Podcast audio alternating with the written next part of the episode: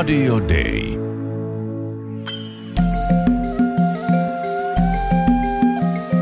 Usko, toivo, rakkaus. Mutta suurin niistä on rakkaus. Kirkko maailmalla. Tervetuloa Kirkko maailmalla ohjelman pariin. Tänään keskustelemme luterilaisesta kirkosta ja uskosta nuorten kolumbialaisten näkökulmasta.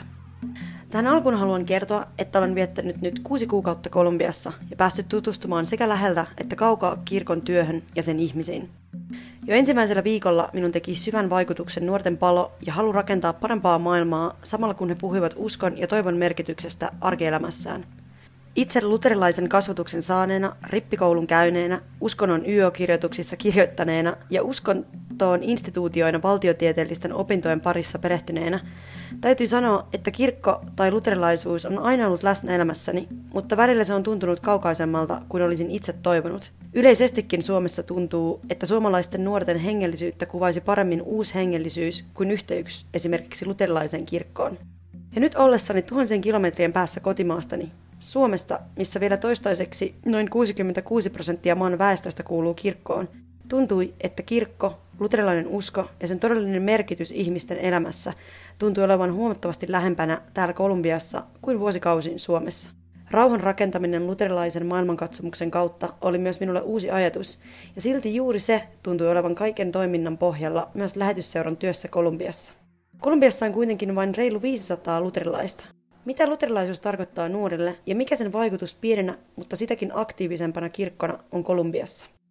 Kirkko maailmalla. Tänään kanssani aiheesta keskustelee Melissa Gomez Jepes, luterilaisen kirkon evankelioinnin koordinaattori. Tärkeä osa Melissan työtä on myös kertoa epäkohdista yhteiskunnassa ja näyttää, mitä kirkko tai kuka tahansa seurakuntalainen voi tehdä näiden epäkohtien parantamiseksi. Miten olet Melissa alun perin löytänyt tiesi luterilaisen kirkon ja uskon piiriin?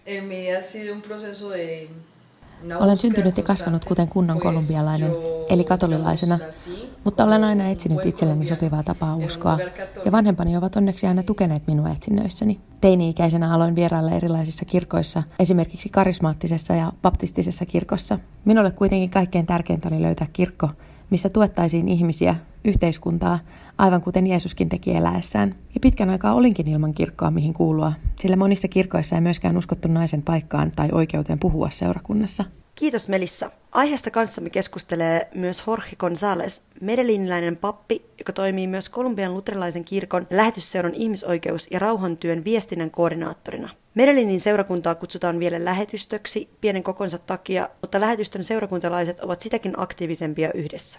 Jorge kertoo, että tärkeä osa hänen työtään on ihmisten kanssa keskusteleminen ja yhdessä käveleminen vaikeina hetkinä. Jorgekaan ei alun perin ollut luterilainen, vaan löysi tiensä kirkon pariin kyseenalaistamisen ja suureksi yllätyksekseni myös suomalaisen heavy kautta. Yo crecí en un hogar eh, cristiano de, de, de corte evangélico. Synnyin helluntalaiseen perheeseen. Noin 15-vuotiaana aloin kuuntelemaan hevimetallia, myös Nightwishia.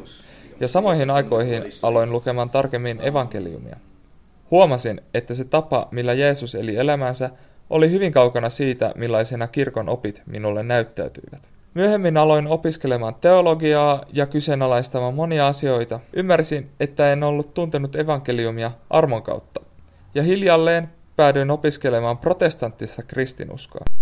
Ja tutustuessani luterilaisiin pappeihin, erityisesti John Hernandesiin, minun teki syvän vaikutuksen pappien maanläheisyys ja halu keskustella asioista kenen tahansa kanssa. Kaikki hierarkiat ja valtarakenteet, joihin olin tottunut muiden kirkkojen kanssa, loistavat poissaolollaan. Tutustuessani luterilaisuuteen kävin jopa kahvila piispan kanssa. Näiden keskusteluiden avulla aloin ymmärtämään, että Jumalan armo todella on tarkoitettu kaikille ja joka ikiselle. Ja haavat, jotka olivat syntyneet katolilaisen uskon parissa, alkoivat paranemaan ja lopulta löysin tieni Medellinin lähetystön pappina. Seuratessani luterilaisen yhteisön työtä ja vuorovaikutusta ihmisten kanssa nyt kuuden kuukauden ajan, on mieleni myös herännyt kysymys siitä, onko kirkolla myös yhteiskunnallinen ja aktiivinen rooli Kolumbiassa. Ja jos näin on, niin miten selittäisitte tämän yhteyden ihmisen, uskon ja yhteiskunnallisen kehittämisen välillä? Olemme kaikki osa Jumalaa. Meidät on luotu hänen esikuvakseen, joten näin meidän täytyy myös pitää huolta niin itsestämme kuin siitä luomakunnasta, mikä meille on annettu. Jos osa meistä on sairas tai osa yhteiskunnastamme, minkä me ihmiset luomme, on sairas eikä enää toimi, tulee meidän parantaa ja pitää huolta myös siitä osasta, aivan kuin pitäisimme huolta itsestämmekin. Me luterilaiset uskomme Jumalaan, rakkauden ja anteeksiannon Jumalaan, ja tässä mielessä Jeesus oli vallankumouksellinen. Maailmassa, missä ei uskottu lähimmäisen rakkauteen, empatiaan tai erilaisuuden ymmärtämiseen, hänet myös murhattiin juuri näiden vakaumuksien takia. Niin kuin kaikessa, myös meidän kirkossamme on omat virheensä ja haasteensa, mutta niin kauan kuin kävelemme tämän rakkauden doktriinin, rakkauden vallankumouksen tahdin mukaan, kuulun ylpeästi luterilaiseen kirkkoon. Pero quiero tomarlo de pronto en, en, tres, en tres categorías. On kolme asiaa, jotka koen oleelliseksi uskonnon ja ihmisten välillä. Uskon, että uskonnosta riippumatta uskonto on todellista ainoastaan silloin, kun se palvelee yhteiskuntaa ja ihmisten hyvinvointia. Tämä hyve tulee olla kaiken pohjalla. Ja näin ajatellen joka ikinen ihminen on uskonnollinen omalla tavallaan. Toiseksi luterilaisen käsityksen mukaan Jumala on sovinnon ja anteeksiannon Jumala. Joku, joka ei jää jonnekin kauas korkeuksiin, vaan laskeutuu ihmisten keskuuteen ja kävelee kanssamme jokaisena päivänä. Ja hänen avullaan olemme oppineet kävelemään yhdessä, yhteisönä, yhteiskuntana. Uskontoa ja yhteiskuntaa ei voi erottaa toisistaan, näin meitä opettaa myös evankeliumi. Ja kolmanneksi, mitä tarkoittaa olla luterilainen? Jos emme rakasta lähimmäistämme, emme rakasta Jumalaa. Ja tämä lähimmäinen voi tarkoittaa perheenjäsentä, ystävää, vierasta, eläintä tai luontoa. Ja juuri tämän takia meidän täytyy työskennellä maailman ja ihmisten eteen. Kaikki on lopulta osa suurempaa kokonaisuutta ja siksi meidän täytyy luterilaisina työskennellä joka päivä toistemme hyväksi, joko arjessa tai esimerkiksi hankkeissa, mitä teemme kirkon ja lähetysseuran tuen avulla. Täytyy myöntää, että vaikuttaa välillä aivan kuin kirkko tekisi valtion työtä pitäessään huolta kolumbialaisista. Miten itse näette valtion ja kirkon välisen suhteen Kolumbiassa? Nosotros vivimos en un estado predatorio o predador que no es justo. Meidän valtiomme ei osaa tukea kaikkein heikoimmassa asemassa olevia ja se ei ole oikeudenmukaista. Meillä oli esimerkiksi valtavia mielenosoituksia pandemian aikana, koska valtio ei osannut pitää huolta nuoristaan ja lopulta näihin tapahtumiin vastattiin myös voimalla, ei huolenpidolla. Valtion tulisi tukea sen ihmisiä, mutta samalla tavalla kirkon pitää pitää huolta omistaan, aivan kuten Jeesus meitä opetti ja itsekin teki. Muuten se ei voi kutsua itseään kirkoksi. Me emme voi olla hiljaa, kun näemme epäkohtia tai vääryyksiä ympärillämme. Meidän tulee protestoida aivan kuten protestanttinen kirkkokin sai alkunsa. Verratessani Suomea ja Kolumbiaa on selvää, että teillä monet elävät jo evankeliumien mukaisesti. Vaikka moni ei kokisikaan välttämättä olevansa uskonnollinen tai luterilainen Suomessa, teidän yhteiskunnassa eletään jo kuten luterilaisessa uskossa opetetaan. Valtio pitää huolta omistaan, ihmiset tuntevat solidaarisuutta toisiaan kohtaan ja elämä perustuu uuden rakentamiseen eikä niinkään toistemme tuomitsemiseen, kuten usein latinalaisen Amerikan katolilaisissa valtioissa tehdään. Kirkko maailmalla. Miten sitten koette, että olisi hyvä tapa löytää nuoria ja saada heitä mukaan luterilaiseen kirkkoon ja sen toimintaan? La juventud en día no cree en la religión, básicamente. Está herida por la religión. Tämän päivän nuoret eivät usko tai eivät halua luottaa uskontoon, sillä he ovat haavoittuneita ja kyllästyneitä niin moneen asiaan, mutta ennen kaikkea siihen, että kaikissa kirkon yhteisöissä heitä ei oteta vastaan omina itsenään. Liian usein esimerkiksi seksuaalivähemmistöt eivät ole tervetulleita kristillisiin yhteisöihin – tai liian pitkään heille on puhuttu ainoastaan synninteon merkityksestä, sen sijaan, että nostettaisiin hyväksymisen ja anteeksiannon roolia esille uskossa. Ja tämän takia moni kokee kirkon myös olevan ainoastaan tuomitseva ja syrjivä instituutio. Yhdellä yliopiston kurssilla meiltä kysyttiin, mitä teemme opintojemme ulkopuolella, ja kerroin ylpeänä työstäni luterilaisen kirkon parissa. Yksi opiskelijakaverini sanoi, että jos minulla olisi ollut samanlainen kokemus kuin sinulla kirkosta, olisin varmasti oppinut uskomaan Jumalaan, mutta nyt minulla ei ole uskoa mihinkään. Tämä vaikutti minuun syvästi, sillä aloin miettiä, jos kaikki olisivat alun alkaen oppineet tuntemaan Jumalan kuten minä, Jumalan, joka puhuu rakkaudesta, hyväksymisestä ja uudelleenrakentamisesta, kuinka erilainen monen nuoren maailma ja ennen kaikkea yhteenkuuluvuuden tunne voisi olla. Meidän tavoitteena ei ole, että mahdollisimman moni nuori kääntyisi luterilaiseksi. Haluamme kävellä nuorten kanssa, osoittaa tukemme ja solidaarisuutta heitä kohtaan. Ja jos he haluavat kääntyä luterilaisiksi, mahtavaa, mutta tärkeintä on, että he ymmärtävät anteeksiannon, sovinnon ja armon tärkeyden maailmassa. Meidän yhteisössäkin esimerkiksi on ihmisiä, jotka eivät välttämättä koe itseään luterilaisiksi, mutta he jakavat ymmärryksen armosta ja välittämisestä, ja näin voimme yhdessä jatkaa työtämme ihmisten hyväksi. Jeesushan oli nuori, vallankumouksellinen, jota ei ymmärretty aikanaan. Päinvastoin.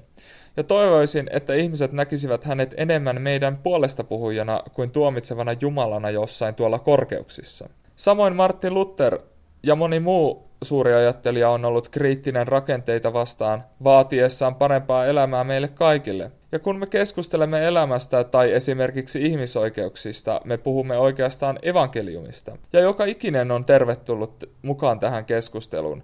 Jokaiselle riittää tilaa tässä pöydässä, kunhan vain uskomme sovintoon, rakkauteen, hyvyyteen ja ihmisyyteen. Ja enemmän kuin toivomme valtavia määriä ihmisiä kirkkoihin, toivomme, että ihmiset uskoisivat näihin arvoihin ja eläisivät evankeliumia jokaisena päivänä. Kuulostaa arvoilta ja tavoitteelta, mitkä varmasti moni pystyisi allekirjoittamaan. Mitä toivoisitte luterilaisen nuoren kirkon tulevaisuudelta? Pienso que algo que esperaría en unos años en la iglesia es algo muy... Toivoisin, että tulevaisuudessa olisimme yhteisö, jonka tavoitteena ei niinkään olisi olla valtava määrä ihmisiä sulkeutuneena isoon rakennukseen kirkkoon rukoilemaan keskenään, vaan että olisimme yhteisö, joka tukisi nuoria, seisoisi naisten oikeuksien takana, puhuisi ihmisoikeuksien puolesta. Nämä ovat asioita, jotka kiinnostavat myös nuoria. Ja siksi meidän tulisi myös luoda paikkoja keskusteluille, näyttää nuorille, että näillä asioilla on väliä ja että voimme tehdä myös jotain näiden asioiden eteen. Voimme muuttaa maailmaa. Ja että nuoret ymmärtäisivät myös, että heillä on aina oikeus puhua vääryyksistä, olla erilaisia ja myöskin vaatia oikeuksia tässä maailmassa. Evankeliumin toteuttaminen ei siis tarkoita sitä, että mahdollisimman moni liittyisi nyt luterilaiseen kirkkoon, vaan että mahdollisimman moni tuntisi rakkauden elämässään ja että Jumala kulkee meidän rinnalla joka ikinen hetki. Kirkko maailmalla. Kiitos erittäin paljon ajatustenne jakamisesta. Tulee vähän sellainen tunne, että jos useampi nuori saisi keskustella teidän kanssa näistä aiheista, saattaisi meillä olla enemmänkin nuoria innostuneena evankeliumin ilosanomasta ja ennen kaikkea sen arvoista. Voisitteko vielä tähän loppuun jakaa terveisenne kaikille nuorille ja kuuntelijoillemme? Pues que estamos frente a un Dios que tiene los brazos abiertos. Toivoisin, että nuoret ymmärtäisivät, että Jumala on joku, jonka kädet ovat aina valmiina ottamaan vastaan. Niin yksinkertaista se on. Hän on joku, joka ottaa meidät vastaan, rakastaa, hyväksyy ja pitää meistä huolta. Ja hänen rakkautensa paistaa läheistemme kautta ja luonnon kauneuden läpi. Ja kerron tämän, koska näin minä olen löytänyt uskon, ja näin uskon, että moni muukin nuori voi kokea samanlaisen rakkauden ja huolenpidon elämässään. La primera visitando a Lutero, y que es algo que ha guiado mi vida, eh, y es Haluaisin sanoa nuorille, että mihin tahansa uskottekaan, uskokaa vahvasti siihen, mikä teistä tuntuu oikealta, ja luottakaa siihen, että teillä on oikeus ajatella vapaasti. Olemme kaikki erilaisia, ja niin sen kuuluu ollakin. Kuten sanoin, tähän pöytään kaikille on kutsu, ja ihmisyys meissä yhdistää meitä kaikkia. Mutta meidän täytyy tukea toisiamme, olla vastuussa teoistamme, ja muistaa, että olemme kaikki toistemme sisaruksia erilaisuuksista huolimatta. Sitä tarkoittaa rakkaus. Kiitos paljon terveisistä ja haastattelusta Melissalle ja Horhelle. Ja kiitos teille kuuntelijat kuuntelemisesta. Minä olen Anna Lundeen, lähetysseuran latinalaisen Amerikan alueellinen viestinnän asiantuntija, ja toivon, että keskustelumme on antanut teille ajateltavaa ilosanoman ja yhteiskunnallisen vaikuttamisen mahdollisuuksista. Oikein mukavaa iltaa teille kaikille.